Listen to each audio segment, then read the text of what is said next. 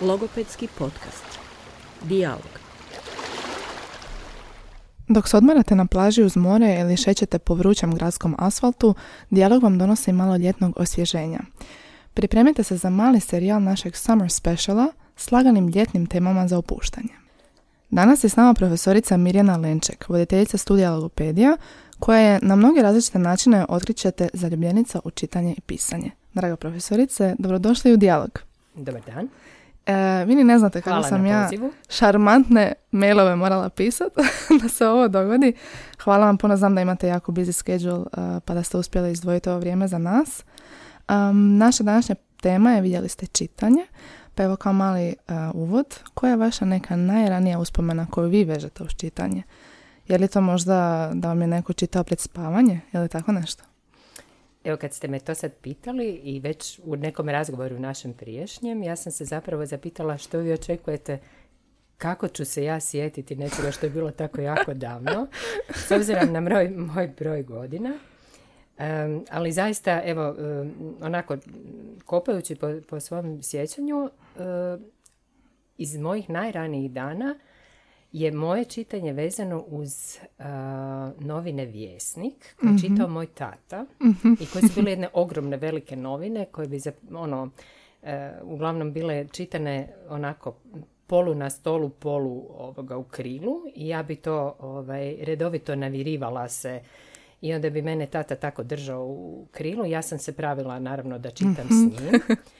Ne sjećam se koliko sam imala godina, ali se jako sjećam da zaista prve stvari koje sam čitala, odnosno prvi tekstovi, jesu bili iz tih novina. Tako da, dakle, potpuno obrnuti put eh, od onog što biste očekivali i manji format koji su bili, dakle u mojoj, mojoj kući je tata uvijek čitao te novine, eh, osim vjesnika se čitao i večernji list, to je sad kod da reklamiram, ali nije. Da, e, dakle, čitale su se te dvoje novine i neke hrpe novina se sjećam da su bile u kući. Um, od slikovnica mm, ne sjećam se koje sam čitala, ali, je, ali evo, moji su roditelji zadržali jednu količinu slikovnica koje sam ja imala kad se moj sin rodio. I to su bile one slikovnice sa debelim koricama Aha. I sjajne i ovaj, znam da su bile jako očuvane, što ne znači da nisam čitala, ali možda, ali možda sam i preskočila taj dio. E, tako da, evo, e, nekako to, to, to mi je neka, ovaj, ono, najranije neko sjećanje na čitanje. A najdraže iz tog, i sjećam se da je to bio period prije škole, su bile slikovnice o Maji. Maja na planinama, Maja na farmi, Maja balerina. Toga se zaista sjećam kao slikovnica sa prekrasnom Majom koja je bila neka vedra, vesela djevojčica. I mislim da sam kasnije to, isto sam imala sačuvano, mislim da su to bili eh, belgijski autori. Um, jako su mi bile te lijepe ilustracije. Mm, je vas to I privuklo? to sam čitala, ne mogu reći da li me to, odnosno je li me to privuklo, ali evo, to je neka, neka najranija uh, uspomena. I nešto što se sjećam iz razdoblja, dakle prije školovanja, što kažem vam, teško mi je sad reći koliko je to već davno bilo. E, sjećam se raznih vrsta stripova koje ima moj bratić na tavanu. Dakle, nekih uh, Tex Willera, uh, nekakvih čudnih, uh, čudnih ovoga, dakle, stripova koje, koji su u to vrijeme bili, ovaj, koji su se čitali i ja sam uvijek dolazila, dakle, nisam još išla u školu i ja bi to onda uzimala s tog tavana i onda bi to čitala, jer on naravno ovoga, trebao me paziti, odnosno mene i sestričnu i ovaj, onda bi nam dao te stripove ajde šutite tamo i sjedite i mi bi to čitala. Ja sam to čitala, premda sam, kažem, bila, bila ovaj, nisam još išla u školu, to sam si ja lijepo čitala. I evo, to je, to je neka moja uspomena na neke početke, Mhm. neke tako naj, najranije ovoga. Ali evo, ne sjećam se da je meni netko čitao. A, naprosto, evo, ne znam, mislim da je to ono samo izbljedilo iz mog sjećanja, ali se recimo sjećam da sam ja silno puno čitala e, svom sinu. Mhm. I to baš od jako, jako ranog Jel on volio slušati? On je jako volio i jako je rano počeo čitati sam. Mhm. A, baš jako rano. a, mislim da je imao, da još nije imao četiri godine. Mhm. Zapravo sam sigurna nije imao četiri godine. Čitao je velika sva... Čitao je, dakle, ne samo slova, nego je čitao Mhm. slikovnice i znam da je već a, prije pete godine bez problema čitao mala tiskana slova i evo to je neki, to, to je neki dio kojeg se jako sjećam. I čak em, nije toliko volio da mu se čita koliko je bio taj akt čitanja ajde sad e, ti čitaj svoje, a ja ću čitati svoje. Aha, kao jedno pored drugo. Ja ću, te, ja ću tebi čitati. On je meni čitao. Dakle, mi smo, mi smo išli nekim tako čudnim putem. Ja kažem, puno se, sje- kad je baš bio mali, mali, puno sam čitala. Onda kad je već bio iza četvrte, pete godina, onda je znao čitati on meni. Mhm. Jeste li, kako ste birali što ćete mu čitati u toj dobi? Ja sam birala svašta po raznim kriterijima. Logopedske. Logopedskim, logopedskim, didaktičkim, metodičkim i tako dalje. Ove, što baš uopće nije bilo ok, kao to se mora pročitati jer mama to izabrala, ali onda sam shvatila, on je e, strašno volio isto čitati stripove i jedna od omiljenih e, varijanti je bio Asterix i Obelix. Tako da se Asterix i Obelix nalazio u svim vrstama strip varijanti e, e, kod nas, u svim mogućim ovaj, zgodama i nezgodama. Ali kažem, brzo je prešao iz tih slikovnica, iz tih stripova je jako brzo prešao i sjećam se da je sa pet godina, mislim da je bio pet i pol, jer sam ga vukla na neke konferencije, ovaj, bio je ko- koferić sa mnom. E, Sjećam se da je imao pet i pol godina, bili smo na Bledu i ustao se, ja sam imala izlaganje, on se ustao i sjećam se da je pročitao je knjigu do kraja i rekao, mama, pročitao sam usred izlaganja. Naravno, cijela dvorana se smijala jer ja sam očekivala kao debela je knjiga, pa ima on za dok ja to sve ispredem. da, da. Da, to će on to. Ja ustao se i rekao, ja sam pročitao na kraju. Tako da, evo, to, to Mislite da je neke. to, ta njegova rana sposobnost da čita, povezana s time što ste vi čitali njemu? E, evo, čitanje je vještina, ona zaista e, ovisi o količini um, um, vježbe i uvježbanosti. Mislim prije svega da je on bio dobar materijal za, za e, jedno dijete koje je jako, pa ja bih rekla, bilo e, nekako usmjereno i u jezik. Puno, puno smo se bavili jezikom jel? i puno je, e, pa ja bih rekla, baš je bio e, da, dobar materijal. Evo recimo nije bio dobar materijal za pisanje, za grafomotoriku i to je uvijek ne volio, ono odbijao. I ja sam shvatila kao, ok, dobro, neće biti, jako sam ga drilala eh, da bi, da bi mogao pisati i to nije radio, ni dan danas ne, ne radi uredno, ali za čitanje je imao i sklonost i zaista je ulagao i trud i vrijeme i s voljom je to radio. Tako da Je li- mislim da ima veze sa time. Zapravo je i u jednoj ono atmosferi nekoj kućnoj izuzetno bitno jer je mene vidio u, pravilu da ja nešto Aha, čitam. Pa ok, kao mama to radi pa onda bili kao primjer na neki Pa način. rekla bih da, da. Je li to bila neka vrsta onda neke vaše obiteljske rutine? U smislu da postoji period kad zajedno čitate. Jako smo poštivali tu rutinu i recimo jako je e, ta rutina bila silno dobra evo ovakve ljetne mjesece Aha. jer šta ćete raditi gdje god da jeste od 1 do 3 ili do 4 jel, odnosno 13 do 17 kad je silno vruće i onda zapravo i nije dobro da nešto puno se ovaj, krećete i onda je čitanje idealno bilo. Ali nikad nismo, nikad, e, pa nikad nismo čitali na način to se mora Aha. nikad na način to se mora. To je zaista, e, mislim da je to i njemu ostalo kao neko zadovoljstvo i nešto što je, kažem, on je svladavao lako, ali evo imala, imala sam primjer ovaj, i da je u trenutku našeg godišnjeg da je bio sa evo mojim nečakom koji je osoba s disleksijom, danas, je, danas su to već obojica odrasle osobe i onda sam zapravo vidjela koliko je različito, em, kako nije jednostavno da neku aktivnost koja je teška za nekoga e, na bilo kako zabavan način vi prezentirali, ona njemu ostaje Da. teška i nije mu draga. jel. I nastojali smo nekako to uključiti, ali nije to baš glatko išlo. Vratit ćemo se malo na ovo graditi ljubav prema čitanju, osobito kada ti to teško pada. Ali da vas pitam, spomenuli ste kad ste čitali, pravili se da čitate vjesnik, što se tu zapravo događa? Često vidimo djecu da onako naopako drže slikovnice i kao oni čitaju. Što je to zapravo? U ranoj dobi e, rana pismenost je zapravo izuzetno važna. Ljudi možda i ne prepoznaju kod svoje djece te aktivnosti koje evo jesu to neko mm vrtim knjižicu pa nešto se pravim da listam Mhm. pa stavljam prstić na početak, ali to su zapravo uh, rane, odnosno predčitalačke vještine, ali i u ranoj pismenosti je zaista važno da dijete vidi da odrasla osoba čita i ako ima, um, pa ja bih rekla, ako je, ima dovoljno svjesnosti oko toga što čini tijekom čitanja i ako evo, ima znanja o tome što su važne sastavnice, može silno zapravo utjecati na to kako će taj proces dalje ići, od toga da drži prstić, pa da dijete drži prstić, da zahvaća cijeline, riječi kao cijeline, da se zapravo igrate malo i sa slovima, pa koje bi bilo početno slovo, pa gdje piše ko je to napisao.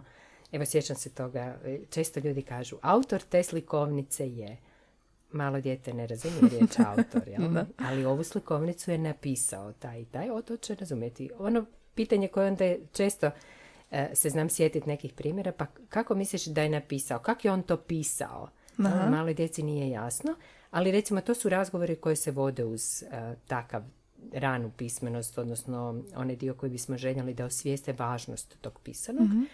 Mnoga djeca ne osvijeste recimo da se čitanjem zaista prenosi poruka. I to je prva razina u kojoj bi, rekla bih, ta korisnost informacije može jako utjecati na to da netko shvati, aha, to je zaista poruka. I to ima smisla, to, to nešto znači, s tim nešto možemo. Jel? Nešto možemo činiti. To je recimo, e, na početku se sjećam ja kad sam davala, onda sam, e, znala sam pisati one male strip priče svom sinu. Znači, ja bi mu napisala šta on treba napraviti, pola bi bilo u crtežu, pola bi bilo u slovima, odnosno u riječima i stalno smo se mi to nešto tako dopisivali. On bi onda kopirao ta, iako je bio, kažem, grafomotorički, nije bio vješt. Ali sam ja njemu stalno zapravo nudila to da on nešto piše, a on se više veselio tim crtežima. Ja inače crtam jako loše, ali mislim da je to, da je to bilo super jer onda jadan je što odgonetavao slova, što to što sam ja nacrtala. Ali to da, da se s time prenosi poruku i da on iza toga mož- nešto može. Ja bi mu napisala, ne znam, evo, karikirat ću sada, ono ne. I poslije si možeš uzeti sladoled, pa nacrtam sladoled. Jer, dakle, nešto možeš, ali ako znaš, pročitaš šta ti tu piše, onda ti to nešto možeš, šta se tebi sviđa ili ne. Uvijek bi nešto što mu se sviđa, jer onda bi ga to tjeralo. Malo motivirala. Da, ranoj pismenosti se jako je važno. Važno je zato što neke riječi, neke rečenice e, u onom ro- roditeljskom čitanju prije spavanja ostaju, naprosto ostane i ona melodija Mhm. Kako čitati. Dakle, puno toga se zaista da napraviti u toj vrlo ranoj Mhm. ranom razdoblju. Koliko nam je bitna ta rana pismenost i što se događa ako ovo sve što ste napomenuli izostane? Mi sada možda i ne prepoznajemo u pravilu e, da kod neke djece to izostaje. jel? E, Djeca se inače različito izjašnjavaju. Mi smo imali jednom davno jednu anketu, ono, ko ti čita doma? Niko. Kaže. Kad ti čitaju? Nikad. Meni mama uopće ne čita, jel? ali ima neke koji su govorili da, meni mama, tata čitaju i tako, onda bi ih pitali. I onda zapravo je teško reći, um, teško utvrditi koliko ljudi zaista čitaju djeci, ali mislim da su roditelji sve više svjesni koliko je to važno za početak školovanja, koliko je to uopće važno u nekom akademskom napredovanju, koliko to utječe prije svega na riječnik. Riječnik znamo već jako ostavlja dobar ili loš dojam, zavisi kako. Tako da a, sve su više roditelji svjesni, no pitanje je sada u, ovoj, u ovom evo, tempu života, u žurbi, u činjenici da svi imamo razne mm, što mobitele, tablete i tako dalje, koliko vremena se zaista posvećuje tome da se neke riječi zaista razumiju. Mnogi dolaze do odrasle dobi, a da pri tome recimo koriste riječi koje nikad nisu zapravo razumjeli i znali što Da. znače. Ali evo, to je neki dio koji gdje um, evo, roditeljska svjesnost vrlo važna. Ima, sigurna sam da ima zapravo onih roditelja koji možda i ne uviđaju da to treba dolaziti iz ovog kućnog okruženja. To nije nešto što se djeci jednostavno može dati. Neće biti dovoljno samo to što se radi u vrtićima. Vrtići baš i nemaju, jasno bih rekla, propisane e, naznake kurikuluma s kojim ishodima bi trebalo završiti, ali to su dijelovi koji, koji nam zaista oblikuju te, tu malu djecu, one pred polaznike u školu i nešto na što se stalno čujemo, svi se žale da naša, da naša djeca ne čitaju, odnosno i odrasli ne čitaju dovoljno. A, tu sigurno ima osnove, ako svi to tako tvrde, o, a ima i nekih, do, ne nekih, ima dokaza i, i ima činjenica koje to pokazuju, ali je mm, važnost, bez obzira koliko mi upozoravamo, koliko je zaista puno radova napisano, ipak nekako, pa ja bih rekla, ne vide se te, te transparentno te posljedice toga što se vama desi ako vi ne čitate. Niti vi jasno imate predažbu što je dobro u tome kada se čita. Mhm.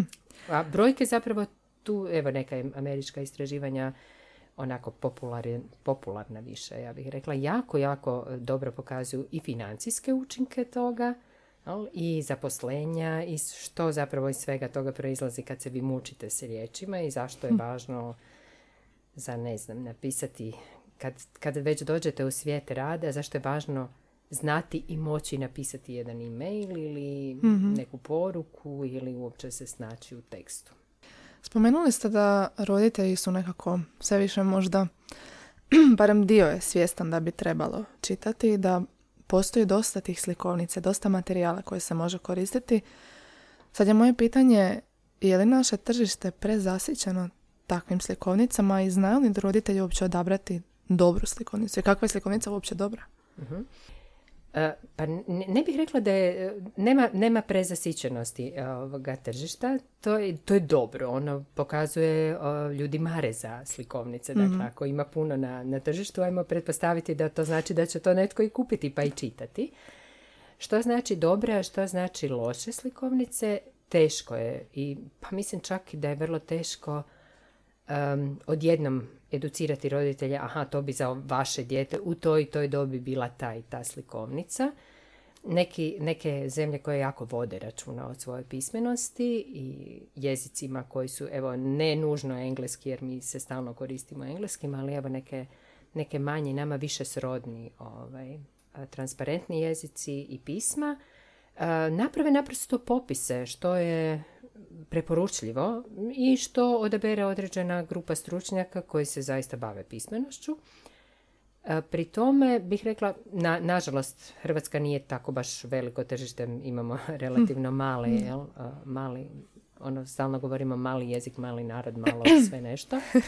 Ali zapravo, evo, nije da se to ne bi moglo napraviti, to je posao, to je evo neki, to bi možda bio dobar projekt pismenosti i, i onog ranog opismenjavanja, ali bi bilo možda isto tako i uz takve e, popise um, dobro skrenuti pozornost niti i najbolja slikovnica u rukama nekog ko to neće znati koristiti, neće biti korisna. I obrnuto, najlošiju možete pretvoriti u jako dobru ako znate što radite. Jel, Roditelji, pa mi uvijek mislimo, roditelji trebaju čitati. Ako se čita neposredno pred spavanje i vi čitate zato da dijete umirite i da bi ono naprosto nakon toga zaspalo, tu vi niste u interakciji, tu nećete, neće biti puno koristi od tog čitanja. Iako i to ima svoje, naravno, zasluge. Ali ako produktivno žel- želimo čitati, onda u ovom zajedničkom čitanju, to dakle da dijelimo slikovnicu s djetetom na način da zaista upozoravamo na one elemente koji su važni, o kojima roditelji mogu čak i mislim relativno lako i brzo naučiti, načinom kako pročitati, kako postavljati pitanja, što znači dobro postaviti pitanje za određenu Možete nam dati neki primjer? Pa evo recimo za, za vrlo malu djecu nećete, malu mislim evo ako čitate jednom trogodišnjaku onda ga sigurno nećete pitati kakva je tu bila radnja, jel? da, ali djeca, ali djeca već u dobi od 5 i 6 godina, o tu već možete postavljati razne pitanja. Ali sa 3 godine možete imati slikovnice koje će jačati, ne znam, pojmovni razvoj, pa možete imati točno neka neke pojmove koje želite usvojiti ili to može biti, dakle, ciljate na riječničko znanje ili ciljate na slogove, recimo. da prepozna slogove pa se igrate sa, ne znam, slogovima u nekoj od priča. Dakle, jako možete usmjeriti ako znate što se zapravo očekuje. Mi sa, evo, tri godine ćemo očekivati da znaju prepoznati slogove, pa se, ne znam, piko, koja je jedna od slikovnica, evo, koja se pojavljuje, onda vi kažete piko i tražite, recimo, dijete da stopi slog. Možete se na razne načine igrati ili obrnuto. Jel mislite da roditelji često onda izostavljaju taj dio gdje postavljaju pitanja, gdje se igraju na taj način sa slogovima, nego da jednostavno pročitaju i čiča miča, gotova priča? Da, da, obi- da, ne mislim da je to zato što oni tako ho- hoće nužno da. ovoga čitati, nego zato što s jedne strane to je dio koji ide glatko, ponekad dijete i samo postavlja pitanja ako je motivirano, jel? ili ovoga, shvati da nešto ne razumije, ono će postaviti pitanja. I roditelji naprosto misle, da, tako se čita. Ja čitam, ti slušaš. Jel? to je, to jesu uloge koje, koje mogu imati i ovoga. Međutim, ako ne provjerimo, ono što, je- što je bitno e, u čitanju, čitanje ima svoju svrhu. Da nešto razumijemo. Da smo primili neku poruku. Sa ovakvim čitanjem, da se samo u onoj situaciji ja čitam, ti slušaš, ne možete provjeriti što vaše dijete ili neko dijete koje vas sluša zapravo ima, kakvu korist je dobio od te informacije. Znači, u tom dijelu će biti zapravo jako važno da, evo, tom, u tom uh, prijenosu neke poruke provjerite zna li vaše dijete zapravo što pokaži mi ko je taj o kojem pričam. Dakle, ilustracija igra izuzetno važnu ulogu. Djeca zapamte, evo ja se sjećam te Maje. Maja je prekrasno. Na, na- mislim, kažem, mislim da je, da to je bila tada, dakle jako, jako davno, serija popularnih. Ja se sjećam toga kao izuzetno ugodnog iskustva i silno sam htjela vidjeti šta će Maja sljedeće raditi, tako da su, da su moji to kupovali, te slikovnice, toga ima zaista, mislim, jedno ono, valjda tridesetak najmanje, ja sam imala jedno tridesetak i neke imam spremljene, jer, jer me to veselilo, jer sam očekivala da vidim šta će Maja sljedeće raditi. I dijete koje zapravo ovoga, kojem čitate, njega zanima kako će, šta će taj lik do kraja. Nekad, nekad djeca kažu, pa neću ići spavati dok mi ne kažeš do kraja, što je sasvim ok. Ovaj, I to je zapravo taj dobar dio priče. E, nakon slikovnica, polaskom u osnovnu školu, počinjemo lagano ulaziti u onaj pravi svijet čitanja. Um, kada se događa taj prijelaz iz učenja čitanja, odnosno čitamo da bismo učili learn to read, read to learn. Kad se događa taj prijelaz? Pa mi sad imamo jednu, eh, ja bih rekla, specifičnu situaciju. Hrvatska je nešto promijenila u svom kurikulumu, pa opismenjavanje ide tijekom prve dvije godine Mhm. školovanja, dakle prva dva razreda i tu su se malo, malo bih rekla, pomakle eh, eh, pa dobno, obrazovno ishodi koje trebaju zapravo zadovoljiti djeca i tek negdje u trećem razredu zapravo je ono što se može ići u automatizaciju čitanja da biste zapravo to čitanje koristili za učenje. Produktivno, samostalno. Jel? Do tada djeca još zapravo trebaju pomoć i pogrešno je misliti i obično se nekako misli da je onog trena kad dijete e, evo, ovlada slovima, odnosno kad počne sam čitati, da treba prestati čitati. To, jer kao sad će on to sam, to je samo kod mog djeteta vrijedi. Rekao, neću, nemoj, nemoj mi ti, ja ću sam to sve i tako do kraja. A, ali uglavnom ne treba prestati čitati, to je zapravo važno da tu neku automatizaciju uđe na taj način da i dalje prima poruku e, u kojoj odrasla osoba može pratiti što i kako je razumjelo, ali može i argumentirati. Ja mislim da je izuzetno važno zapravo da mi pitanja koje postavljamo tijekom tog čitanja, da ta pitanja vode jednoj argumentaciji. To je nešto što evo ću povezati i sada sa, sa svojim iskustvima sa državne mature. Mhm. E, nekako mi se čini da je to najlošiji dio razumijevanja čitanja, ta argumentacija, zašto, što možemo povezati, kako možemo ova učenja koje imamo povezati sa tim znanjem koje evo dobivamo iz nekog konkretnog teksta.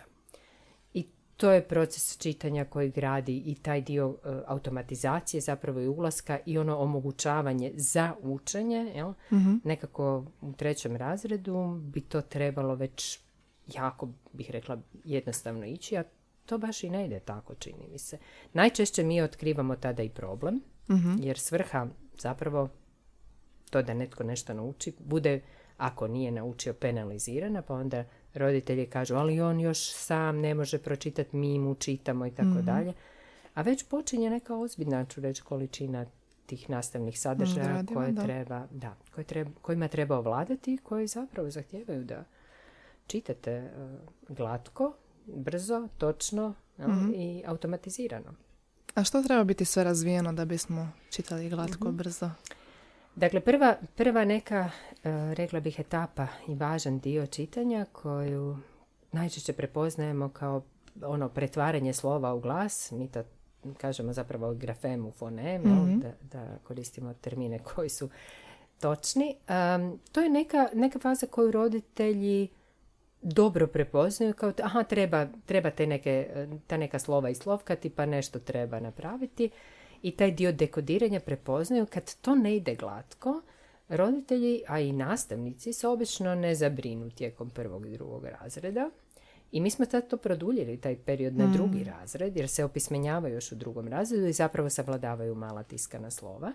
Međutim Druga faza, dakle, nakon, nakon što ovladaju vezom slovo glas, kada mi očekujemo da ta veza postane toliko brza, glatka i jednostavna, da dijete dohvaća to bez da mi čujemo da se pretvara slovo u glas, da je u stanju zahvatiti veću cijelinu od tog jednog grafema, jel? da su to već zapravo slogovi i cijele riječi i da to ide glatko i brzo, ta faza iza dekodiranja, jel? Dolazi do, do, ako se dekodiranje automatizira, ono dolazi do mogućnosti da vi zapravo razumijete, jer ste ne obraćate više pažnju sam, na sam proces veze između slova i glasa, jer je to toliko dobro, brzo i lako, jel? i točno prije svega, da možete zapravo svoje kapacitete, odnosno mozak svoje kapacitete lijepo onda koristi za razumijevanje. Jel? I tu više nisu te male cjeline, vi se ne, ne bavite onda malim, malim grafemima, malim dakle slovima, bavite se većim cjelinama, to su riječi, veze između riječi, bavite se time kako te riječi čine jednu rečenicu da biste došli do razumijevanja. Kažem, to je kod nas zapravo nekakav period trećeg razreda i samo ako ti procesi i dekodiranja i razumijevanja zapravo funkcioniraju kako treba, tek onda možemo govoriti da netko čita točno, dobro, brzo, e, odnosno mi kažemo čita uredno, za razliku od onih koji, e, kad kažem mi, onda mislim na logopede, e, jer je to primarno moja struka, pa onda ću ja to, evo, sa tog aspekta. Ako to ne ide glatko, zapravo, onda, evo, nekad mislimo, pa dobro, da imamo još malo vremena, ali zapravo za svaku takvu neglatkost, jel? odnosno za sve što zapinje, je zaista dobro kontaktirati logopeda, odnosno otići na logopedski pregled, provjeriti je li to zaista tako, jer se gubi inače zapravo jedan dobar dio vremena u kojem možemo puno više intervenirati, puno više toga napraviti, ako ran- dovoljno rano otkrijemo zašto su te, zašto su ti problemi prisutni i jesu li to zaista problemi ili je to naprosto sporo ovladavanje početnim čitanjem. Dakle, moguće je da nešto nije disleksija u ovom slučaju, da nije. Da. Ima djece koje naprosto su spori u usvajanju, pa eto, sve ide nekako drugačije i, i sporije, ali češće bih rekla čim primijetite neki problem, javite se logopedu. To, to neće biti to neće biti loše. Em, često sam čula ono, pročitam, ali ja nemam pojma što tu piše. Što se tu zapravo onda dogodilo? Nemam pojma što, što piše zato što jedan dobar dio e, djece koji ovdje kad nemamo pojma što piše ja ću opisati zapravo one slučajeve kod kojih je ishod neke od dijagnostika može biti disleksija. Mhm. Kad nemate pojma što piše, jedan e, razlog može biti da ste se zaista, da se vaš mozak jako iscrpio na uspostavljanju te veze između slova i glasa, odnosno grafema i fonema. I upravo zato što se jako iscrpio, nije preostalo kapaciteta, da to tako pojednostavljeno kažemo, za razumijevanje. Ali ima i onih, e, ta posebna skupina koju zapravo gdje veza između slova i glasa funkcionira kako treba. I sve se odvija u najboljem mogućem redu, međutim, zaista kapaciteti za razumijevanje su tako, takvi da taj niz riječi, taj slijed kojeg imamo, koji nam je potreban da bismo došli do neke poruke, ne ostavlja tragove koje mozak obrađuje na adekvatan način i zaista iz tog čitanja ne proizlazi, bez obzira na dobro uspostavljenu vezu slovo-glas, ono što bismo mi očekivali, a to je da mogu odgovoriti na neko pitanje, da mogu prepričati, da mogu razumjeti. Ta mala i posebna grupica koju mi nemamo još naziv, a pripada u ovaj engleski poor comprehendere, je ta, ta grupa, grupa lošeg razumijevanja što isto ima svoju jezičnu pozadinu i ja mislim da smo kao logopedi sve češće svjesni toga da zaista je to ona skupina koja nas jako zanima jer takvo čitanje neće dati dobre rezultate u smislu ovog što ste pitali ranije, učenja koje je svrha neka ovoga često čitanja. Čitamo zapravo kasnije. Što smo stariji u životu, češće čitamo zbog toga što nam trebaju te informacije, odnosno učimo putem njih. Ili dolazimo do nekih novih sadržaja i to je neki dio koji je važan. Sad kad smo već u sustavu obrazovanja, uh, dotaknut ćemo se malo i lektira. Znam da volite razgovarati o tome. lektira.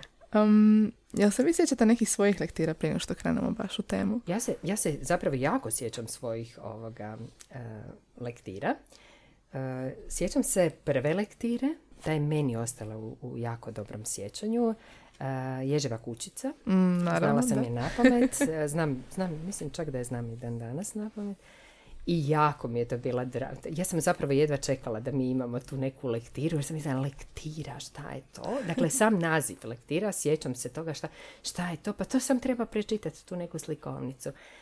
I sjećam se a, da je dobro bilo organizirano knjižnica, moja školska knjižnica tada, je bila tako organizirana da je nas, ne znam, 20 i nešto koliko u razredu, skoro 30, da smo svi dobili u knjižnici svoju posuđenu Wow. lektiru. Dakle, to je bilo toliki broj tih lektira da smo mi svi mogli posuditi tu ovaj, slikovnicu i kao naš razred je bio sada na redu i evo ima toliko slikovnica, ježeve kućice i onda u, u šumi širom staze puta Ježurka Ježić i to mi je jako, ovaj, jako mi je bila draga. Sjećam se i nekih kasnijih lektira koje su mi bile drage.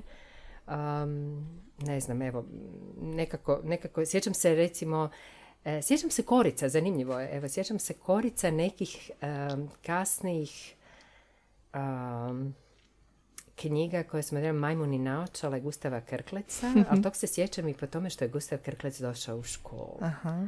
I to je bilo kao, wow, neko je koji pisac će doći u našu školu. Mi smo jako bili uzbuđeni oko toga što je dolazio ovoga, neki pisac u školu. Meni je to evo do dan danas ostalo u sjećanju kao kako, kako izgleda neko ko, je, ko se zove pisac. Mislite da bi i i, naša generacija bila tako uzbuđena? Pa ne znam, ali evo ja mislim da je to, ne mislim, ne mislim da bi danas bili tako uzbuđeni, to je bilo ipak jedno jako davno već vrijeme i jako, jako dru, drugčije, ali jako, jako drugčije vrijeme. Prije svega, dakle, knjige, bil- knjige su bile jako skupe. E, to je recimo zanimljivo. Knjige su bile zaista skupe. A, mi smo ih jako pazili. Ja se sjećam te upute kad smo posuđivali a, ovaj, Ježevu kućicu, to je skupa knjiga, morate je paziti, morate je vratiti do tog i tog datuma, kada ne smijete šarati po njoj, ne smijete. Mi smo cijeli sat imali oko toga što sve ne smijemo jer je knjiga skupa. Da. I, ovoga, i to, da, zaista smo se toga ovaj, pridržavali, a ovo, recimo, Gustav Krklec, to se sjećam, kažem, majmune naočala, to je onako jedna narančasta ovaj, omotnica bila i sjećam se toga da je to bilo, wow, kao čovjek koji je nešto napisao, čije ime stoji na koricama te knjige, će nama doći sad pričati, da ja vidim kako to izgleda. I to smo se mi kao sve nešto pripremali. Kažem, bilo je neko drugo vrijeme, nije, nisu informacije bile baš tako dostupne, niste mogli vidjeti e, nekoga, to je recimo zanimljivo, mogli ste ga vidjeti sliku u novinama, ali niste mogli doći sad ko danas izgubiti Da, da. sliku, nego je neko morao doći fizički ovaj, do vas i onda je to, evo, neki sasvim, sasvim drugačiji učinak bio. Kakav je to utjecaj ostavilo na vas? Pa evo, um, rekla bi da ovaj, to mi je kao bilo, pa kak, kak to čovjek samo piše, evo, pisac. Šta je to pisac? Pa kao samo piše, Ali ok, on je došao i sad je on bio, to je ne znam sad koji razred, bio kao, pa što on sad nama nešto priča, ali zapravo on piše, tog se sjećam, mm ono, trebao bi nešto pisati kad je došao kod nas. Da, to u dječjoj glavi da, da. to u dječjoj glavi izgleda tako, pa dobro, zašto sada on ništa ne piše? mm dobro. Onda je nama to potpisao te knjige, aha, ok, naravno, ja sam to imala tu knjigu, a vjerojatno još dan danas imam negdje. Tog se sjećam kao, ovaj, evo, te zanimljivosti iz, iz tog uh, vremena. Jako smo pazili na knjige, kažem zbog toga što, što su bile skupe. I recimo lektire koje su mi kasnije uh, dolazile, su bile neke lektire koje sam ja zapravo jako voljela čitati. Ja sam jedva čekala da ja dođem u posjed neke sljedeće uh, knjige, mm jer kao šta, mislim, ono, svaka ta priča mi je bila neka zanimljiva priča ovoga, oko toga. Sad se pokušavam sjetiti jer znam da sam zapravo gledala, um, evo, sjećam se da sam, da sam čitala Vlaku snijegu. mm Davno kad nije bilo filma još, jel? Jer danas, danas bi svi pogledali i to bi bilo to. Ali me zapravo kasnije onda veselio film kojeg sam pogledala. I zapravo te slike koje ja imam iz čitanja Vlaka u snijegu, ja i dan danas imam e, neke slike e, koje su potpuno drugačije od Slavko Štimac, čini mi se igra u onoj mm verziji Vlaka u snijegu glavnu ulogu. No, u svakom slučaju, moj, moj, ovoga, moj glavni lik je bio sasvim drugačiji nego što su bili likovi filmu. Sjećam se da sam stvarala te predođbe i tada sam već počela čitati. Zapravo se sjećam toga da sam uh, između tih lektira stalno odlazila u tu našu školsku knjižnicu i dolazio je bibliobus, to je bilo recimo zgodno, i onda bi se ja uzela kao koliko ja najviše mogu posuditi. Wow. Da, kao koliko ja najviše posuditi. Kao to ću ja sve i ja bi to, jako sam to, to voljela i to mhm. mi je bilo ovoga, kao super, to su mi bile priče ono što šta ćeš raditi, pa onda ono neki drugi svijetovi. Mm-hmm. Sjećam se da su bile knjigice kasnije, Zen Grey je bio moj omiljeni ovaj Aha. pisac, to je onako kao wow, neka Amerika, Aha. nešto jako daleko, ono, ono što uopće si ne mogu zamisliti. Dakle, danas su sve slike približnije, vidljivije, zahvaljujući tehnologiji. I ovo je bilo neko, neko sasvim drugačije iskustvo. Mm-hmm. Jeste voljeli odlaziti u knjižnicu? Koliko je bitno zapravo da djecu potičemo i mlade da odlaze u knjižnice? Ja se izgubila jako... ta kultura uopće odlaženja u knjižnicu? Ja sam recimo jako voljela, ja se dan danas sjećam te knjižnice kako je izgledalo u mojoj školi, u mojoj osnovnoj školi i sjećam se tog bibliobusa u kojem sam još nešto kao posuđivala. I onda se sjećam kad se otvorila uh, kao gradska knjižnica u nasilju preko puta mojeg, ja sam nešto trebala ići preko neke velike zebre i ovo, ali onda je to kao bilo odlazak u knjižnicu sa mojim roditeljima, odnosno neko me morao voditi jer je to bilo preko te velike ceste. Mhm. Pa sam ja to više pamtila po tome što je to bilo velika cesta preko koje ne možeš sama, jel? I uh, jako, recimo ja sam puno vremena sam znala provoditi da gledam zapravo šta, šta sve ima na tim mhm. policama. mm To je ovoga, zanimljivo je, mislim danas bi mogla isto sjediti, e, zapravo nekad danas se ulovim da ono, idem u knjižnicu i gledam samo naslove. mm Šta sve nisam. Dakle, to je iskustvo koje možete danas kad e, otvorite neku ovaj, Google stranicu, tipkate razne su mm naslovi, ne morate ih nigdje drugi, ali tada smo ih mi mogli vidjeti samo fizički. Tako da je to skroz drugčije ovaj, iskustvo bilo. Ja sam jako voljela ići, jer mi je, kažem, to mi je bilo pogotovo ljetni period. Mm. Ljetni period je bilo neko vrijeme, koliko smijem posuditi najviše? Pet knjiga. Dobro, ono ok, koliko će mi to istrajati? Pa ovaj tjedan. I tako onda. I onda se sjećam da, da mi je jedna gospođa koja je bila u toj gradskoj knjižnici rekla, joj, pa ti si te sve pročitala. Ja sam rekla, pa jesam, ja bi još neke druge iste ovakve slične. I onda bi ona meni davala, niste mogli baš birati sve što bi, bila je onako dječja književnost odjeljena i kao ne moraš ići ti tamo preko, nisu to knjige za tebe. Aha, aha. E, što je isto dobro. Da, ali onda uvijek bilo, zašto ne bi mogla ići? Ja bi, ja bi baš one tamo velike knjige, debele, debele. da, one debele za cijelo ljeto, da ne moram svako malo tražiti. Vraća se u knjižnicu, da. da. Ali i recimo, da, mislim da je važno dobro ići u knjižnicu. Osjećam se sa svojim sinom. Mi smo puno išli jako u knjižnicu i on je volio ići u knjižnicu i recimo imali smo neku neku, e, ja bih rekla da je to, evo, znali smo ići na ljetovanje, onda bi si svako uzeo po pet knjiga. Ili po koliko je već bilo, pet, šest, sad se više ne sjećam. Svako bi si uzeo. On bi si uzeo neke stripove, knjigice, nešto. Mhm. Ja bi si uzela neke svoje. I onda bi mi tako krenuli na ljeto, prođe prvi tjedan i mi zaključimo, tako išli smo u, Novi Vinodolski i onda nam se je žena već poznala iz godine u godinu i mi smo se mi učlanili u ljeti. I ona nam je govorila, pa trebate doći malo ranije da vam vrijedi iskaznica od datuma prošle godine, jer je kao od datuma do datuma ne, bilo je nekako drugčije bilježeno.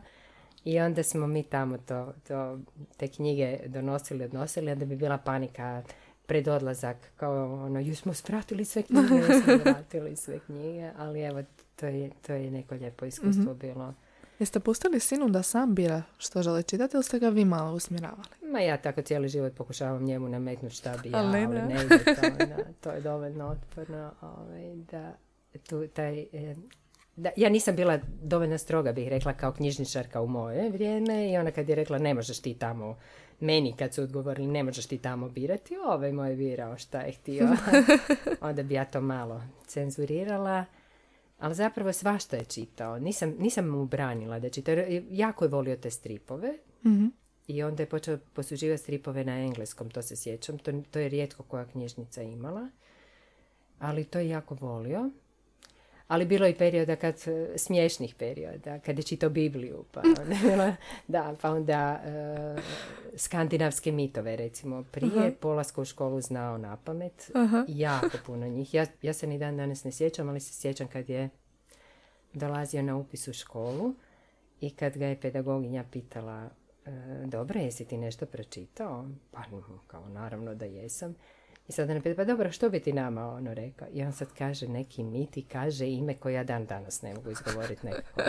Da, ono, Da, da, da. Žena kaže, dobro. Sad gleda u mene i ja ništa, kao što, ja sam Šta samo na upisu u školu. Ne, nemam ja s njim nikakve veze. I onda je taj mit prepričao ono, zaista lijepo. Baš lijepo je prepričao i onda je ona rekla, a neću te više ništa pitati. Dovoljno. A ja sam zapravo cijelo vrijeme mislila, ali njegova grafomotorika je užas, mi smo vježbali danima i zaista danima smo mi to navježbavali on ima, zapravo ja imam sačuvane vježbenice, te, te male crtančice u koje sam ja danima stavljala njemu. Evo sad ćemo se malo poigrati pa ćeš ti joj riješiti, evo riješiš pet ovih i onda ćemo nešto drugo. Koliko god je bio jezično kompetentan, toliko je bio grafomotorički loš. Ali morao Jaljan, bit će mama logopedica, jel Da, da, da. to ne nadrila prije škole. I onda kad ga nije pitala da crta, onda ga je na kraju pitala, znaš se potpisati? On se potpisao, kako se potpisao? Ja sam rekla, neće valjda sad nešto biti. Ali su ga pustili. Pustili su ga. Mislim, jako mi je lijepa ova priča da je vaš sin imao prilike da sam bira što želi čitati. Zapravo, ako ne prije, onda sigurno u osnovnoj školi prvi put se suočavamo s onim ovo moraš pročitati jer je ovo lektira, recimo. Što se tu događa? Pa- Kad mi namećemo što dijete treba čitati. Pa puno moram nije nikad ovaj, Hm. dobro. A teško je naći balans između toga, ono, neku ravnotežu, znači između toga što moraš, što bismo mi htjeli, što je djetetu zaista teško. A, naravno, sretni ste ako to ide glatko. I uvijek kad ide sve glatko ne primijetite koja je zapravo to sreća. Poslije shvatite ako postoji problem. E, nisam, nisam puno, e, kažem, jako sam se, u jedno vrijeme sam zapravo imala tu dilemu, joj, jel on te stripove stalno čita, pa ono, kako, zakaj to čita stalno, zakaj neće neke drugo? Ovaj, ali onda ovaj, je počeo birati te neke, onda smo neki, neki kompromis, pa daj si uzmi neku drugu, pa možda bi ti bila ova bolja. Dakle, pa ja bih rekla tu malo nadmudri, nadmudirivanja ima. Kako mu podvaliti ono što on sam ne bi. Am, nije jednostavno, djeca zapravo ne vole da im kažete da nešto moraju. To je, mislim, s jedne strane, dobro, to su nam te odgojne varijante i slobode u odgoju koje sad, evo, imamo što imamo, jel, tako, tako svi odgajamo kako znamo najbolje.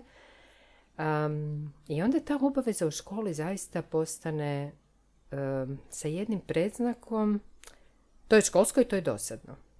I to nije ok. I taj neki, baš to moram. To, nama, nama je škola donijela to, to je nešto što se baš mora. E, uvođenje ovoga, ajde izaberi koju ćeš sam, to je već jedan pokušaj da se odmaknemo od, Mhm. od tih lektira na jedan e, dobar način. Ne znam zapravo, moram priznati da, evo, ponekad se pitam i ono, nekad sam sretna i mislim si, joj, dobro da, da sad nemam neku malu djecu, jer ne znam kako bi ih ovoga motivirala i natjerala. Jer je to sad postalo mm, nekako puno teže nego što je bilo. Sve je jako brzo i jako je dostupno. Ako niste uredni u čitanju, u smislu da ste brzi, točni i ostalo, onda na to trošite i puno vremena.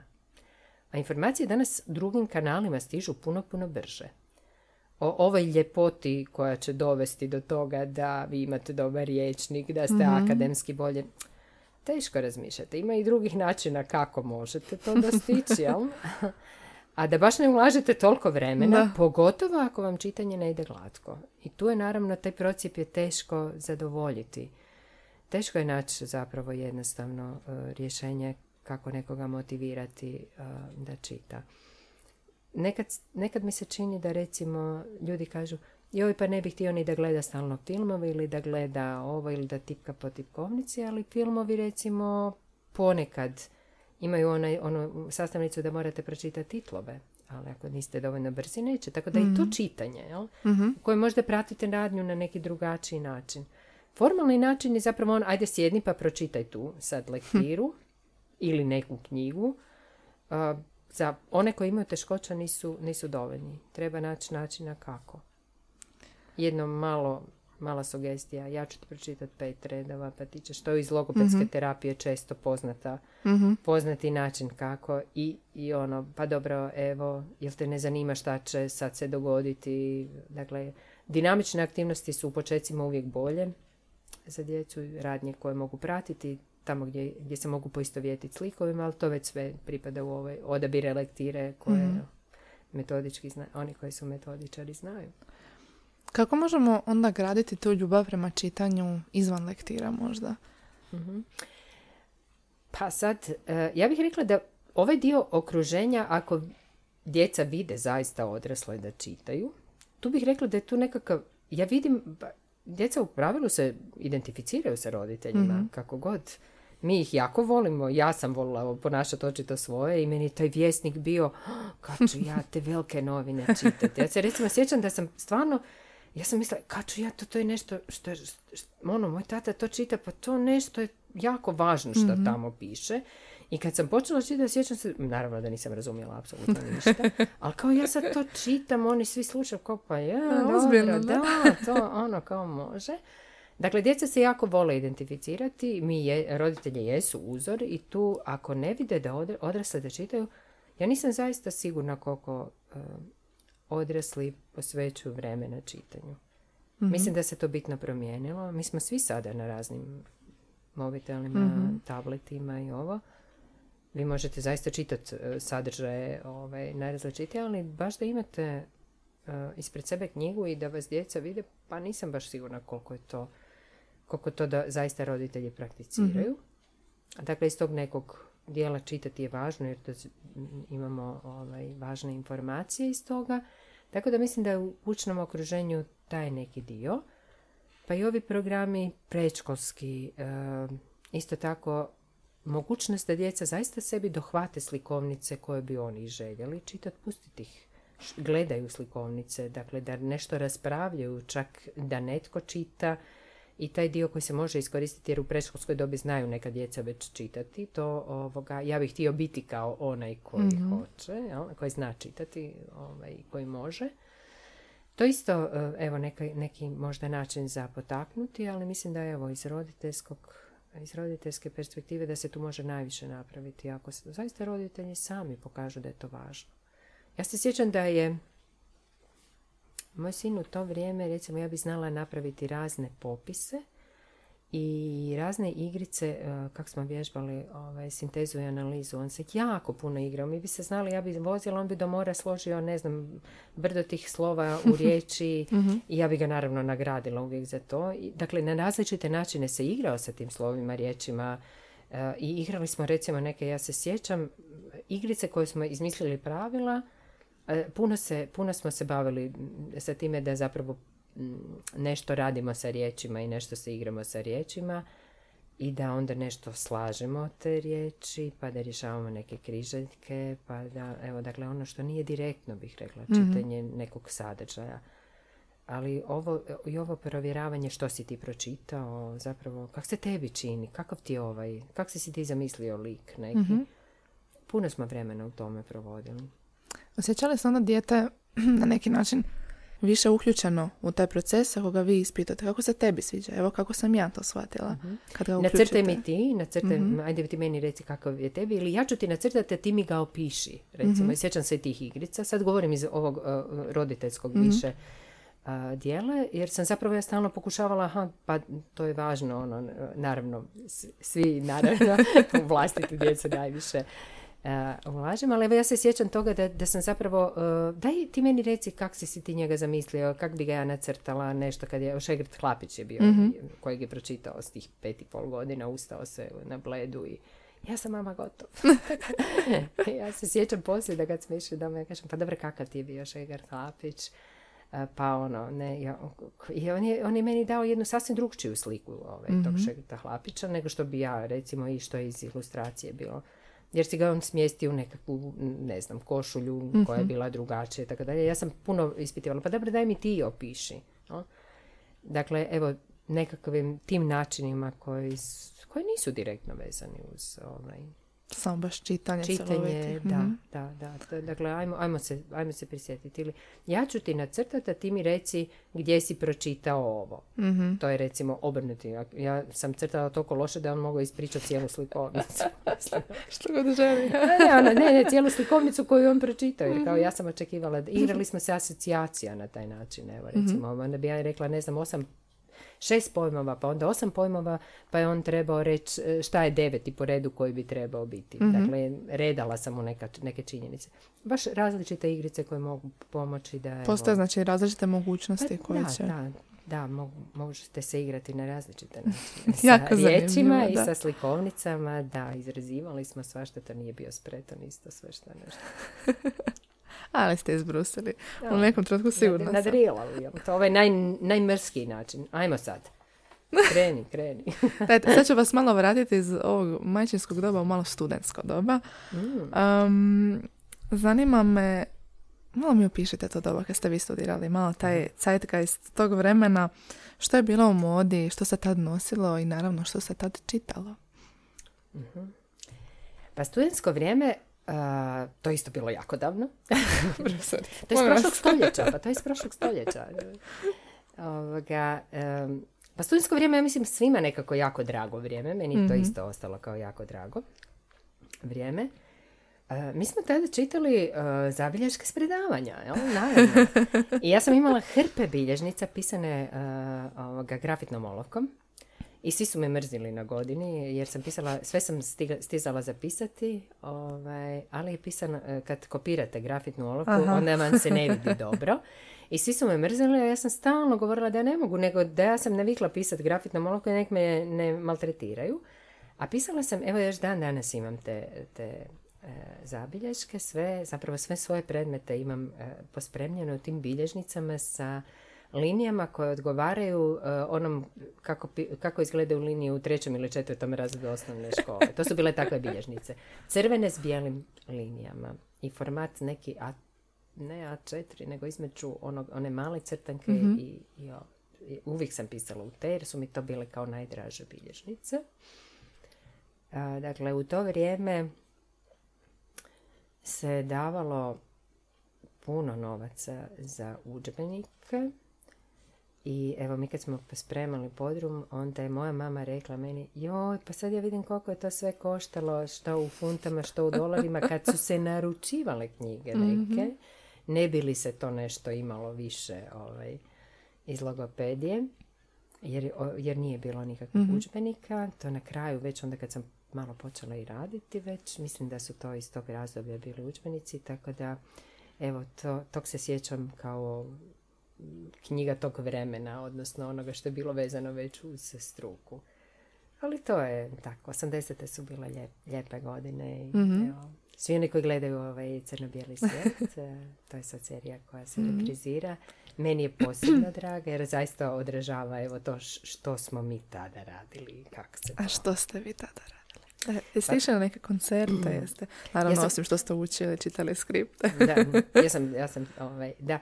A, je, je, to je, to je bila ono rock pozornica tog vremena. Ovaj, evo, ja se sjećam, ja sam onako e, orijentirana više na rock. Ja se sjećam da je to bilo isključivo Azra, e, pa ne znam, sjećam se evo nekih, sjećam se parnog valjka koji je bio kao beskonačno sentimentalan. Pa kao ne to, ali svi smo Aha. znali sve stihove. Ono, ne, kao to ne, Azra je kao puno prljavci. To je, to je to vrijeme bilo tih koncerata. Bilo je nekih... um, bilo je nekih prilika za otići van, pa se sjećam toga, evo, sjećam se nekog svog boravka u Švicarskoj, sjećam se nekih koncerata isto drugih, ali uglavnom, uglavnom moje preferencije su bile ove, ja bih rekla, rokerske, pa onda Aha, ploče koje iz tog vremena imam. Ja imam hrpu ploča. aha. Um, Darth Racing, to, to mi je ovaj, omiljena. Dorsey, tog se sjećam recimo, zato što je Jim Morrison na, na, nekom, na nekoj od ploča, sad se više naravno ne sjećam naziva, bio ono wow. Aha. Evo, to je, to je to vrijeme. Pa šta je bilo, evo, tak. To, to je rokersko, bi rekla, vrijeme. Ne sjećam se nikakve druge, evo zanimljivo, ne sjećam se nikakve druge glazbe u svojem repertoaru, osim ovih, sad da ne nabrajam sve Aha. ostale, ali recimo sjećam se ono, šta bi se drugo slušalo. To je bila neka podjela Aha. onako tipična. Ili slušaš to ili ovo ostalo kao ne postoji za tebe. Nema te druge glazbe. E, ali se sjećam iz em, roditeljske svoje e, te e, atmosfere. M- moj tata jako volio zapravo slušati glazbu i- doma smo imali zapravo silno puno ploča e, tih ploča i ja imam jednu ljubav prema francuskim šansonama iz tog vremena. Wow. i ja ju sad, da, ja ju sada što sam starija da me pitate zašto, ne znam, ali sad e, što sam starija vidim da je to zapravo to nešto što te valjda, što ti uđe u uho ove, Malena i ja sada kad, kad god zapravo sam u prilici već valjda maltretiram i sve okolo sebe, ono, meni su uključene francuske Šansone. Da. Sad kad ste spomenuli Jako volim. da, k- kako vam se za glazbu nekako možda malo promijenilo je to s godinama, je li isto vrijedi za čitanje? Što ste čitali tada, a što neš- nekako volite više čitati sad? Mhm. A, ono što se nije promijenilo a, je to da od, od svih, e, svih, svog svojeg vremena, dakle od kad znam za sebe, ja jako volim čitati novine. Sad me pitajte je li to utjecaj ovih, ovog vjesnika od prije ili nije, ali ja zaista jako volim čitati novine. Svi koji me poznaju znaju da ja zaista ovoga, najviše na svijetu uživam ako u danu ono krenem rano ujutro, pročitam novine i, ovoga, i onda idem dalje nešto raditi. Mogu cijeli dan ostalo, ali daj mi da pročitam novine. Jedne, druge, treće. I to, to je recimo ostalo jednako. Sjećam se da sam to radila tijekom zapravo cijelog e, vremena. Razne e, sadržaje koje sam voljela čitati se isto nisu bitno mijenjali u smislu recimo jako volim čitati krimiće. I to je neki ono žanr koji bi ja rekla da je, da je za mene trajno onak izazovan. Ali zapravo mm, a nekako mi se čini da sam čitala sve i svašta i da je to isto dobro. Nekako čovjek za neke um, nešto počnem čitat, shvatim da me ne interesira, pa krenem čitati nešto što me interesira. Ali znam da mi je ovo ostalo nedovršeno Aha. i prisilim se. To se prisilim meni se, događa, da. Mrzim Prisilim tako ostaviti da nedovršeno. Da, ne, ne moram, moram ipak vidjeti kako god mi je to Da, dosadno da. i ne sviđa mi se i sve, ali moram vidjeti zašto mi je dosadno i onda se prisilim da to Mm. e, dovršim. I ovaj, a sad sve, sve više se pitam, imaš li ti još dovoljno vremena za dosadne stvari? Profesor. ali to je, je, dođe vam ta spoznaja s vremenom. Ali evo, najviše, i zaista volim, e, jako, jako, jako volim čitati pripovjetke i novele. Mhm. To je recimo moj odabir i onda volim em, recimo kolumne. Mhm. Koje neki pretvaraju onda u, evo, izdanja koje onda završe zapravo u, u vidu nekih e, evo, knjiga pripovjetki ili nečega. Neki autori, mislim da među novinarima ima nekih jako dobrih pisaca, dobrih, Mhm. odličnih zapravo. I e, ne znam, em, onda, to, onda me to asocira na ovaj, šta, što ja zapravo, evo, konstantno, dakle, zaista kroz život, to su, to su te novine. em.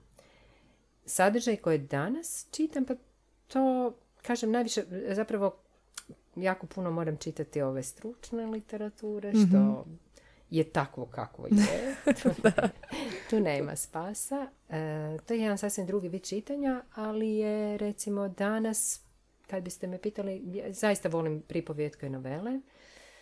Obožavam čitati kad su te kolumne neke koje recimo izlaze subotom i nedjeljom, koje obavezno čitam u nekim novinama. Hoćete Neke. Koje su to Pa kolumne? ne, recimo, ja, ja obožavam čitati Jergovića zato što ovaj, ima toliko asocijacija, mi smo generacijski blizu, pa onda vjerojatno imam toliko asocijacija kad čitam i zaista znam uživati i znam da ako čitam, znam sebe uloviti, da kažem, "Hii, kakva rečenica, kako je to čovjek znao sastaviti, kako zna s riječima.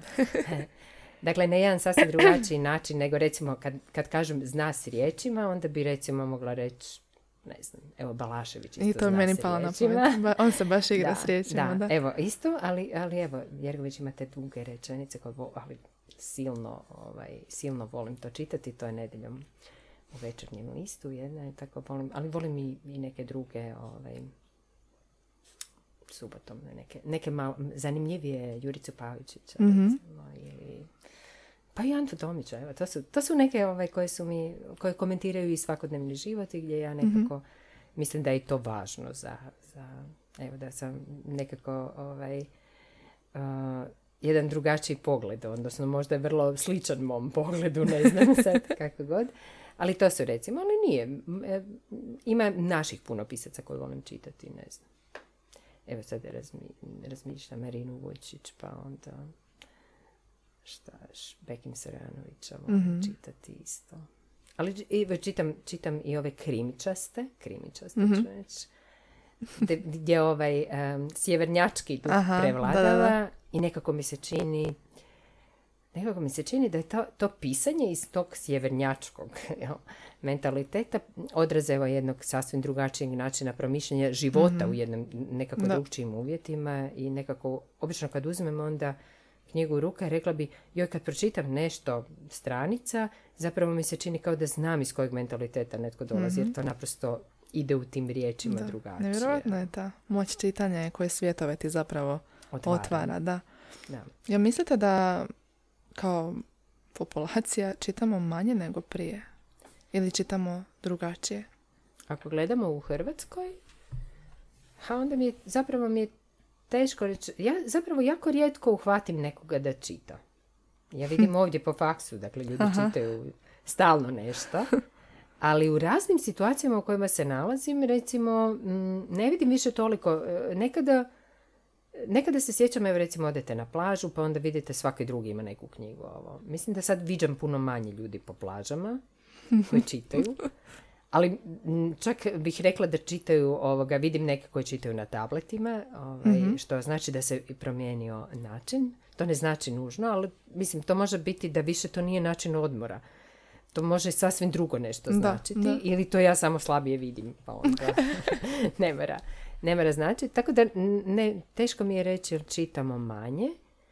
Uh, razgovaram sam, evo, razgovaram sa svojim sinom i on kaže meni ne, u nekom trenutku nešto razgovaram, kaže poslušaj si toga i toga, sad nije bitno. Aha.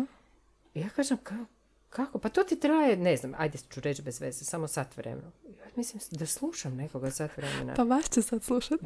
Da, da, ja sam vam zato rekla, vi mislite da mi sat vremena trebamo razgovarati. Pa to je užas. Ko će slušati nešto sat vremena? Dakle, tu mislim da su se dogodile promjene. Mhm. Meni je lakše čitati sat vremena nego slušati nekoga i ne znam, divim se onima koji će slušati Hvala im, hvala im, hvala im. Um, dakle, tu, tu se isto promijenilo. Dakle, medij se promijenio kao takav. Način kako ljudi prenose poruke. Što ćemo naučiti? Ja sam iz generacije koja je zapravo jako naučena da, da ćete nešto naučiti ako čitate. A novije generacije ne misle da treba e, toliko čitati da biste naučili, jer postoje ti drugi načini kako do toga doći. Da nekog slušate, da nešto pogledate. Mhm. E, I mislim da je tu jedna promjena. Dakle, ono, načelno ne mora utječe sve na neki, na neki ovaj, drugačiji način prenošenja znanja, pa onda vjerojatno i to da to nužno ne mora biti čitanje. Mhm. Mislim da se to promijenilo. Kako se osjećate u vezi toga? Pa ja, ja se sam sad dobro osjećam jer ja ću zadržati to da čitam. ja ne slušam sat vremena. Meni je, e, zapravo, e, ne, to, to nije baš točno. Imam isto, imam neke emisije, jako volim radijske emisije Mhm. koje slušam, e, ali ih slušam zato što one između imaju dobre glazbene brojeve. Je one koje ja volim i želim slušati i to mi je recimo jako relaksirajuće. Ali kad, evo, kad sam čula tu informaciju, daj ti sad slušaj nekoga sat vremena. Evo, jučer sam preslušavala jedan sastanak, dva i sata i nešto. Jako mi je to bilo teško. Zapravo mi je bilo jako teško. Ja sam stalno nešto radila okolo. Mislim, ja sam slušala to sa slušalicom, ali mi je zapravo bilo teško. I mislila sam si, jel bi ja to brže pročitala da je, bio, da je bila zabilješka, pa čak i da je bila jako dugačka zabilješka. Ja mislim da ja bih, ali ne vjerujem da je i drugima tako. Tako da mislim da se tu nešto promijenilo. Kako dobivamo te informacije, to se to više nije temeljno čitanjem. Mhm. To je Spomenuli ste, da, spomenuli ste malo prije i ove tablete na plaži. Može li čitanje s ekrana zamijeniti listanje knjiga, miris knjiga i sve što ide uz taj proces? Meni definitivno ne može, ne znam kako drugima, ali odrastaju generacije koje nužno nisu morale vidjeti uopće novine i ja vjerujem da jako malo ljudi recimo čita novine. Ja ih zaista volim čitati i tu mislim da je to, to da to šuška, da ja to baš okrećem, to je meni nezamjenjivo, ali to može biti stvarno sa tim iskustvom ranim vezano. A možda može biti iz nekih drugih razloga. Kažem, nekako ovaj, Am, sigurno se događa jedan pomak i to digitalno čitanje je zapravo sasvim drugačije iskustvo kojem vi ako ste izloženi od početaka to može biti vaše, kao što su moje, moje iskustvo novine, tako nekom djetetu vjerojatno iskustvo e, držanja tableta ili držanja mobitela s kojeg brzo scrolla, brzo kreće se s jedne strane sa drugu, dolaze te neke druge obavijesti koje ga ne ometaju. Recimo, meni je to sve do neke mjere čak i opterećujuće i ja baš volim taj papir i, i, i stranicu od knjige. I recimo, sjećam se, sjećam se veselja i sa svog e, nekog perioda čitanja. Jo, ju, jupi, jupi, danas sam uspjela, ne znam, 50 stranica pročitati. I toga nema ako čitate. e, Zapravo ne brojite na taj način ako čitate sa tableta. Tako da mislim da se, evo, iskustva se mijenjaju. Ne bi, ne bi tvrdila da je nešto bolje ili lošije, samo je drugačije. I što će nam donijeti? Ta brza, brza izmjena informacija karakterizira sada je li to zaista ovaj govorni dio? Možda, možda je to, evo, slušam, pa onda ok, to može biti sasvim drugačije. Nemam ništa protiv, recimo, uvijek preporučam ono zvučne knjige, ok, zašto ne bi? Ali ja kad vidim sadržaj, ja se u njemu puno bolje snalazim, znam točno. Ovako kad mi pročitate, ne znam gdje bi nešto smjestila. Neke dugačke sadržaje ne mogu bez, bez da imam zapravo vizualnu podlogu za to.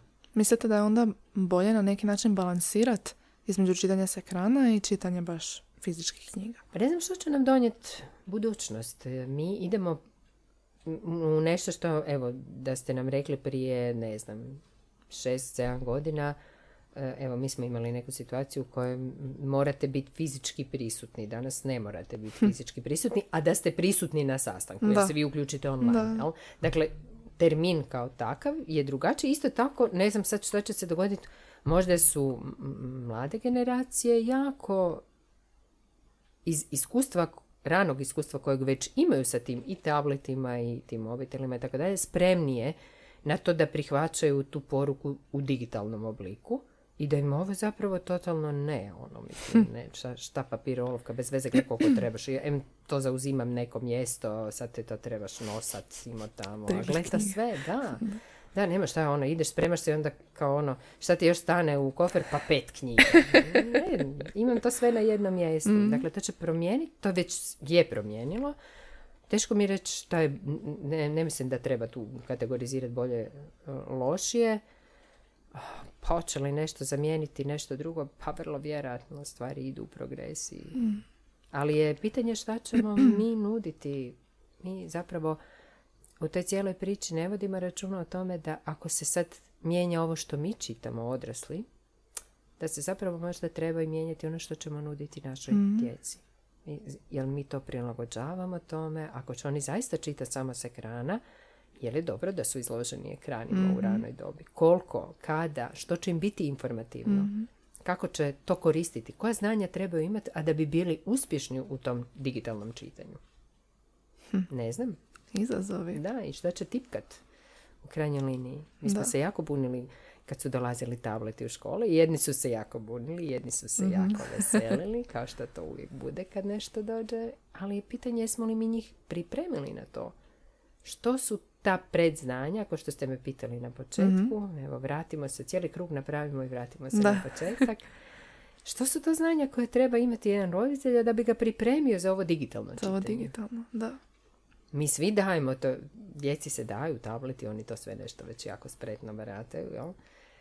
A zapravo, jel su to baš ta znanja koja im trebaju da budu vješti, dobri čitatelji, odnosno prepoznavatelji informacija u digitalnom obliku, što im treba nuditi? Evo, to ću ja pitanje vama, vi ste Slušateljima. naša. Vi ste naša. Ne, ne, vama, vama. Baš me, kao nemojte. buduće- Ja sam položila sve svoje ispite Da. kod vas. Pa da, da. Ne, ne, vama, vama kao jednoj novoj generaciji logopeda koja dolazi, koja će se morati sa time isto Sa time nositi. nositi, da. Mhm. Da vas pitam sad e, za kraj, bez obzira na mediji, zašto je važno čitati i zašto Mirjana Lenček čita? Um, ja čitam zato što mi je to zadovoljstvo. To meni zaista zadovoljstvo. A zašto je važno čitati? To smo već nekako elabo- elaborirali, pa ono, bit ćete uspješni. Ali baš vama bolji. osobno. Meni osobno, meni je to zaista zadovoljstvo. Ja imam, ja ulažem minimalan napor uh, u čitanje i zaista to doživljavam kao relaksaciju. Ne kao napor. I um, jako mi je važno zapravo zato što nekako mislim da ta, evo, ljepota netko zna s riječima a, i ti pisci koje čitam ili kada nešto čitam što nosi neku radnju koja mi može odvući misli od nečega što mi nije bilo tijekom dana dobro, onda je to način kako se ja lijepo utopim u tome i onda mi ono prestane, prestane mi biti Dakle, ono što zapravo ta razonoda donosi, a to je da ne mislite onom što vam je trenutno Mhm, bijeg. naporno, teško. Dakle, to je jedna vrsta bijega koji je za mene vrlo uspješan. A drugo je da ja zaista uživam u nekim a, načinima kako neki ljudi pišu, a, upravo u toj vještini da neki ljudi jako znaju s riječima i da to nekako evo to me baš veseli ovaj, prepoznajem ja bih rekla te dijelove mislim da je, da je za to ovaj, da to možete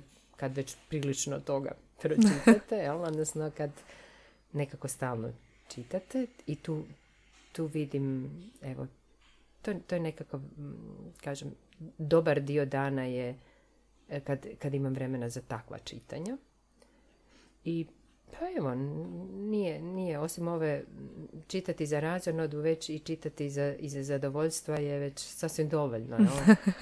Da. razloga zašto čitati. Hvala vam puno profesorice. Mislim da smo zaista, evo, čitanje je dosta kompleksna i široka tema. Mi smo je ovako pokušali na, na jedan zabavan način proći. Još ću vas e, za kraj zamoliti ako imate kakvu preporuku, budući da evo snimamo ljetni specijal, pa možda ako neko želi biti dio ove ekipe što čita na plaži, što bi trebali ponijeti u kofer? Možda ne pet knjiga, ali evo, bar jednu. Pa ne mislim uopće da trebaju nužno biti knjige, zaista mogu Aha. biti i tableti i bilo šta. I mislim da je jako važno da čitate zaista ono što želite čitati. Čak i kad se ulovite u ovome, ovo mi se ne sviđa, ne bi to dalje čitala, imate pravo reći neću to dalje čitati, jel? E, nego, evo, ovo, ovo, mi je, ovo mi pričinjava zadovoljstvo, to mi je nekako ključni dio za čitanje. I ovoga, mm, za ljeto ne bi trebalo čitati ništa što je moram Aha. ništa što je moram, jer kao ljeto sve ne moram. pa onda za ljeto sve što, što zaista ovako, evo, što je za Ne učenje, ne crpljenje informacije, nego Mhm. ovo mi baš paše, ovo mi godi. Nešto za ja bi- ja bi- pa ne znam je li razonod, ali ovo mi paše godi. To mogu biti i teške teme, da se razumijemo. Mhm. Ali meni ovo paše. U tom trenutku vam može ovaj, Slušati sebe. da, Prijevod. da, da, da. Hvala vam puno. Prepoznati, prepoznati, Prepoznati šta što vam paše, da. Hvala vam puno na dolasku. Evo, a, kojih sat vremena preživjeli ste? Ja sam preživjela, ne znam kako će preživjeti slušači ili slušatelji. Pa uživat će u ovoj epizodi. Možda eto, ako Prisluškivati. neće, ako neće čitati, onda će možda poslušati ovu epizodu na plaži. A, nadam se da vam je bilo ugodno. Ne znam, imate li još nešto za podijeliti? Hvala vama što ste me pozvali. Nadam se da će nekom neka informacija isto biti korisna. Sigurno, sigurno, apsolutno. E, još ću samo iskoristiti priliku da podsjetim na našu humanitarnu akciju. Trenutno e, zajedno s Malim zmajem prikupljamo financije za školski priber za onu djecu koja imaju slabiji socioekonomski status. Tako da možete pronaći sve informacije na našim društvenim mrežama. Ako slučajno slušate ovu epizodu prije 15. srpnja, onda možete sudjelovati u našoj maloj nagradnoj igri. Eto, hvala vam puno profesorice Hvala i mi se slušamo u idućoj epizodi Dijaloga. Tá Pozdravljam. Pozdravljam.